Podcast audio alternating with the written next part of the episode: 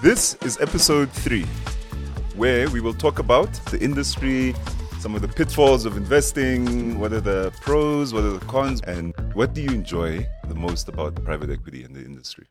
You know, we're, we're a private equity fund, we are a first time fund, we're a, I'd like to think, youngish team, aside from myself. and, um, you know, we, we have been in the industry, we've got a number of years of experience, I'd say probably over 20 years combined. Um, you know, we're in an exciting space. And um, Kebs, maybe just give us a little bit of insight. I mean, what, what, what do you enjoy the most about private equity in the industry? You know, one of the things that I really enjoy about private equity is looking at a deal from beginning to end and the interaction with with people as well. Uh, it's quite interesting that I think a majority of our job or the things that we do in our industry is actually problem solving. So I enjoy the fact that, you know, you're not. Uh, I don't want to criticize other careers, but you know, you you you don't know what you're gonna do in a day. Mm. I think there's more instances than one where I have a to-do list, but I hardly ever get to it mm. because it's more about you know a problem can come up at seven o'clock in the morning, or a problem can start at four a.m. in your head, before you go to work and you need to solve it the whole day you know? So i enjoy that part about it and also just the reward of solving problems and mm. seeing something come alive you know? Mm. um, uh, getting that share certificate you know? Mm. at the end or doing that exit at the end and seeing um, you know what you visualized initially coming to life and and the impact it has on people as well um, i think is is quite enjoyable and uh, it, it's what I think keeps us keeps me at least excited is mm. that you know no day is the same. It's not you're not doing the same thing every day. Mm. Uh, you don't know what you're gonna do tomorrow. Mm. you know, so I really enjoy that. Okay, so yeah. it keeps you on your toes. Um, yeah, tippy toes on my tippy toes. yeah, no, I must say, I think I think you know to be in the private equity industry, you you need a certain character about you and um, you know, for me, I think what's important or what I enjoy about the industry is literally seeing family-owned businesses that you invest into, mm. and uh, just seeing that exponential growth that arises because of your inputs, because of what you are doing. Uh, you know, the whole corporatization and, and just taking it from one level and, and really just creating that growth, seeing the innovation happening, you know, putting in processes and, and literally seeing people you know, employees starting from, you know, low level employees or managers and ending up as, you know, senior C-suite uh, type executives. Um, so, so now I'm going to ask you the same question. Yeah. You know, what, what, what do you enjoy mm. about the private equity industry? Yeah, I'd say it's, it's a journey, right? Um, you're seeing the entire life cycle of a transaction from, you know, from inception, from identifying an opportunity to investing, managing it and eventually exiting it. Mm. And for me, it's the journey that you're going to work or walk with the business. Mm. And through that experience, I think it's so enriching because you get to experience um, so many different things. You get to apply so many different skills. And as Cavs mentioned, the people element, mm. you need to be able to walk a journey with management and form proper working relationships to achieve, um, as you said, KP, you know an amazing outcome at the mm. end. You want to see the transformation of a business mm. you know from a small uh, maybe family run business to an successful um, successful business that has grown exceptionally. And yeah it's being part of that journey. Mm, that's amazing. That's amazing. And how we can also contribute positively to that journey. Yeah and i think that's what brings us together as a team. I think we've got uh, very common themes and very common uh, ideals in terms of what we want to see. Uh, T, I'm going to throw you in the deep end. Uh, we've done a couple of deals in the last few days. you know, we've been through a very rigorous due diligence process.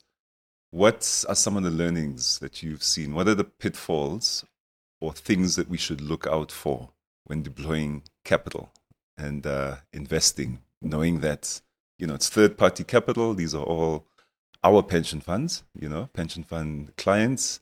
Uh, so there's that element of you know we need to we are custodians of third party capital. Uh, what are some of the pitfalls that you've seen? What would you avoid or or try and mitigate? Sure. Uh, At least you didn't say in 30 seconds. Eh? That's an open ended question. Eh? It's a discussion on its own. I think laying out all of the possibilities in the beginning is very important because the seller gets fixated on one way a transaction can go. And when you introduce something at the end, they get rattled. Um, and that's that's something we're experiencing, you know, in a transaction where we went to the investment committee. This is how we packaged the transaction. And then all of a sudden, the investment committee said, consider this. We went back to the seller, and the seller said, this was never something that we communicated in the beginning. And now we're trying to solve that. So there's the problem solving coming in. But if in the beginning we had set all the possibilities, put them on the table, and said that, you know, this is how the transaction can look, this is what we're trying to achieve, but these are also, you know, variances of what it can look like. These are the other opportunities um, or the other potentialities um, in terms of this transaction. So I think laying that in the beginning uh, would have been a lot easier, and that that's something that I'm seeing um, in terms of a learning is that you know don't don't get fixated on this is the way a transaction is going to look in the beginning because it can look very different at the end and then managing the other person at the end is very difficult when we get to a stage where the transaction doesn't look like what we said it looked like. So that's that's that's Okay. yeah for me a big learning. And tell me, I mean, is it possible to lay out all the options up front? So, so for me, what I'm hearing is around aligning expectations, being transparent, having an open relationship. Um, uh, because, as you say, you know, when the moment you walk into that investment committee, you know, you could have thought of a thousand scenarios, and you know, IC will throw a curveball and ask you questions that you you didn't foresee. You know, Cabs, uh, you know, what what what what what sort of pitfalls do you anticipate or you know look out for when when looking to deploy capital? Uh, I think other than the call it normal DD stuff uh, that we that we do as part of of deploying capital, I think it's alignment of interest with management is an important thing. And I think to T's point around, you know, when you get to a point where the transaction might change, uh, I think it's always important because you are getting into a marriage. Um, it's important to also ensure that you enter into a, a business where, you know, let's say all sets of shareholders are, I don't want to say happy, but at least everyone is on the same page. Um, and you're not creating any potential um, you know, gripes between shareholders from the beginning. And almost having an assessment of personalities as well is important because whether or not we like it, in any transaction, the beginning of a failure of, of a company starts through a human being.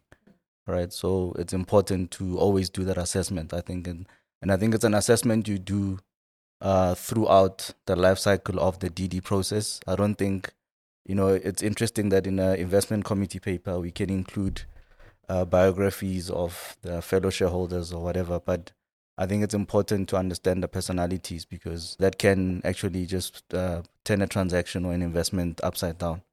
Yeah, Yeah. no, I think that's you touch on a very important point, being the the human element as well. You know, it's not just a numbers game; it's not a tick box exercise. Um, Naira, I know you you spent some time with uh, one of the portfolio companies that we've recently approved to invest into. Give me a sense of the importance of having the right culture fit with your your portfolio company, with the management team, you know, as a lawyer, I always say you can have the best crafted agreements in place, but they mean nothing if the culture isn't there and there's no alignment. Maybe talk to us a little bit about that uh, culture aspect. Yeah, 100%. I guess when you assess a deal, you could do all the typical due diligences. You can do your financial, your legal, your tax, your ESG due diligence. But I think what's important is if you, as a private equity um, team, you need to do you know, a cul- a culture DD. Mm. And and by that, I, the way I think we've gone about it is spending a lot of time with management in formal settings and as well as informal settings. Hmm. You know, having a meal with them, you know, spending time with them, getting to know them on a personal level, because these are essentially partners we're going to have for a very long time. Hmm. Um, and as we as we mentioned, any breakdown in a company it starts with a human or human relationship breakdown. Hmm. So I think that was incredibly important, establishing whether there was a culture fit between us and our potential partners. And over and above that, um, I think it was also important that we spent a lot of time at the, the portfolio companies that we were assessing. You know, we've all spent time on the factory floor, we've chatted to employees, we've really uh, needed to almost get a health sense or health check on what is it like, and not just at the executive or management level. I I think it's important for us to also know what is it like for the day-to-day employees working in a factory. What what is the dynamic like? Because you know things like that. uh, That's also like a risk management type of approach because that's where things could or issues could emanate from. So and and for us as Ascension, I know we are very conscious about um, the business that we uh, invest in and leaving a positive impact. And part of that is the impact on the social element, which is the employees, communities in which the business operates. So understanding that and getting a sense of that is really important. And I guess it also feeds into our um, our ESG corrective action plan, which is a tool that we will use to um, help monitor and help improve the business throughout our um, throughout our term of our investment.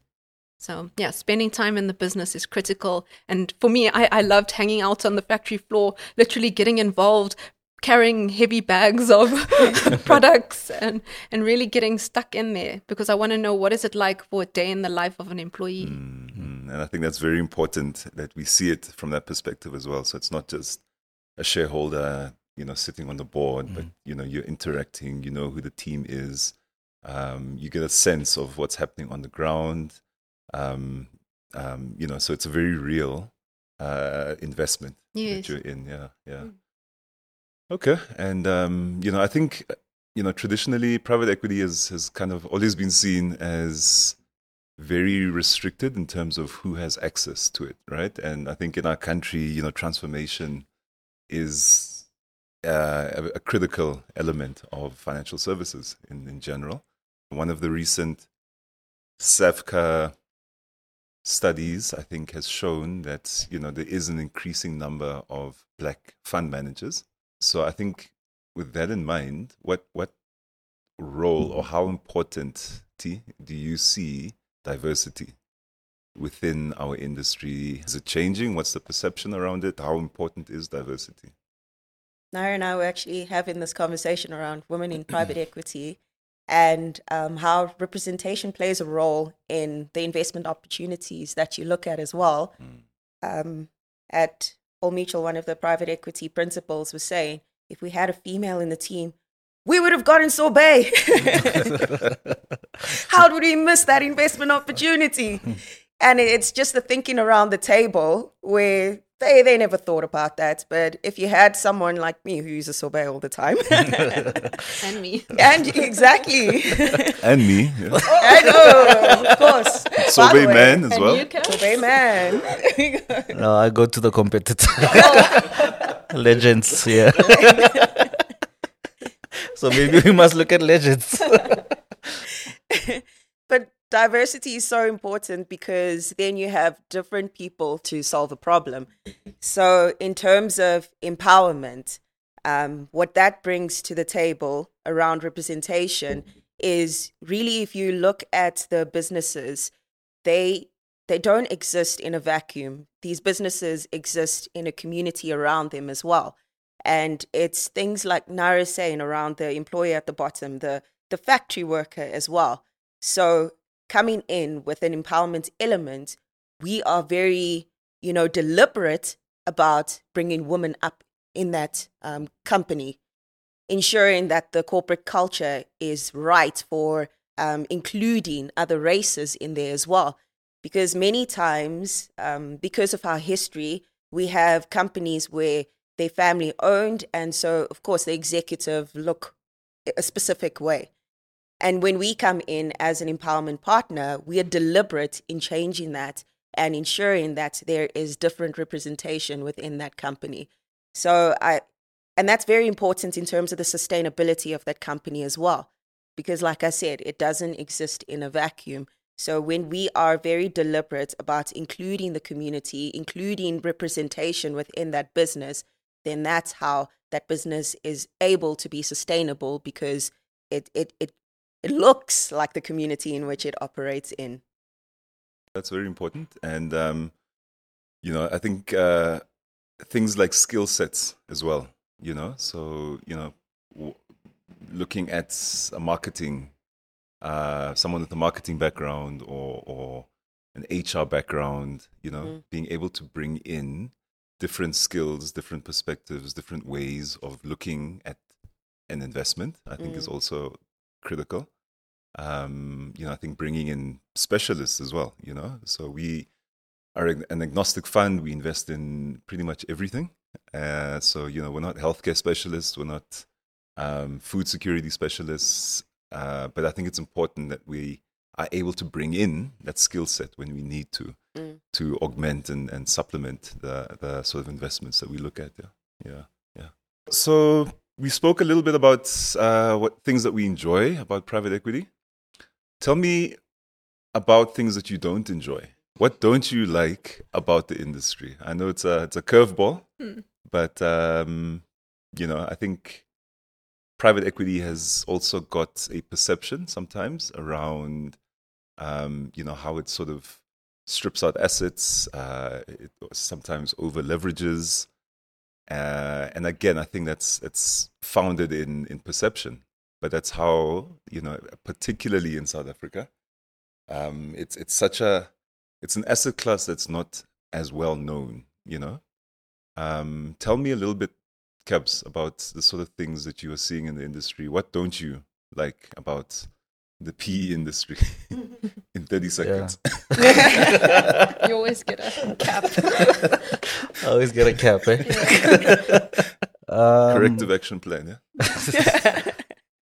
Yeah, I think I think it's uh one of the things is I think if you look at just the landscape of businesses, entrepreneurial businesses in in South Africa, um, that are obviously unlisted, um, and attractive businesses at that. I think people have, you know, some entrepreneurs don't want a private equity investor because of the perception around. I think most importantly, probably exit. So some entrepreneurs prefer long-term capital, right? So I think the nature of, uh, let's say, a closed-end private equity fund like ours, uh, is we need to we need to uh, exit at some point. So one of the things that I think I I sort of wouldn't I don't enjoy about it, uh, you know, it's it's twofold actually. But I think sometimes having a long-term capital structure um, is much better in the sense that you can actually make much more returns uh, from a cash flow perspective uh, as opposed to having exit pressures because you you're putting the business under pressure because you want to exit. Um, so if we take, for example, if you know a business went into um, or uh, the economy went into, a recession at the seventh year of investment and you need to exit it puts pressure on on the business. And it's not because of anything that's happening in the business but it's because of the economy. That is a that is a proper curveball that i think for a limited life fund it doesn't give you the opportunity to actually wait for the market to turn if i can put it that way so whereas if it was a permanent capital you know vehicle or or if you had a long term more of a long term investment period you can go through the the booms and the and the and the and the recessions and you're able to withstand that uh to give yourself an opportunity to exit at the right time without pressure right? Um and you could probably even get more investments that your limited life uh, funds might not get because entrepreneurs are looking for long-term partners right i think we've had a situation where um we are not able to do a transaction because uh, you know, the entrepreneur or the particular shareholder was looking for a more uh, long-term investor as opposed to a very limited time investor. A 10 year fund, you know, you've got a three to five year investment horizon, right? So already management, you know, shareholders, employees know that you're gonna you're gonna exit, you know, and I think it plays a role in terms of driving behaviors, right? Management themselves, they want some level of security. They want to know that you know the investment is is secure. Uh, but I think it also drives behavior. Naira, I mean, I mean, just in your own experience, you know, what, what, what does that mean? Having, having a, a short dated, you know, five year horizon, you know, as an employee, as a CEO, as a founder, you know, what does that say to you? I think in that situation, there's various alternatives. Um, one could be where management or the founder or the owner could exit at the same time as the private equity fund, in which case I think interests are completely aligned because you almost have a fixed deadline to implement certain changes in the business and um, to grow it as much as possible in a very uh, short, relatively short space of time. So I think there's nothing that focuses the mind more than an exit date, you know, deadline. There's nothing more um, that focuses the mind because, for example, if you're in an open-ended investment or you know an investment holdco, you can actually hold off on making very hard decisions you can take your time to make decisions because there's no end date. But if you have an exit date in the sand, you know you've got to start moving. There's a lot you need to start working on from day one. Start going, going, going. So there's that aspect where maybe management um, it could be aligned if they're looking to exit. Um, if they're not, I think um, I guess then they have to look, think of possibly who the next partner is to support them on their journey. But I guess the whole private equity relationship does put it does put pressure on businesses, on on owners, on on on management because we're we're not in a relaxed state. You know, we're not just going with the flow. We're here to meet high growth expectations mm. because the private equity model is a high growth, high return asset class, mm. and by its nature, that means there is going to be pressure. Mm. Yeah. Yeah, no, you're, you're spot on. Yeah? Tia, I'm, I'm going to ask you. Like, uh, we've spoken about what we what we like. Cabs has told us what he doesn't like about the industry. I'm going to ask you the same question. What what what don't you like about the PE industry? It's so administrative. Oh, we are glorified company secretariats, honestly.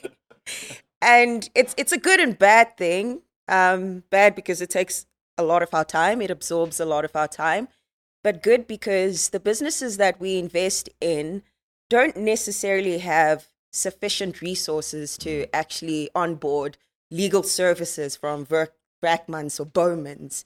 And so when we go in there, we help them with small things like a memorandum of agreement, mm. um, shareholders agreement, with company resolutions. We can draw that up mm. uh, for them, and they don't need to spend thousands to onboard a lawyer to do that for them. Mm. And it's it's a lot of those things that we do for them in terms of helping them with resolutions that corporatizes the business mm.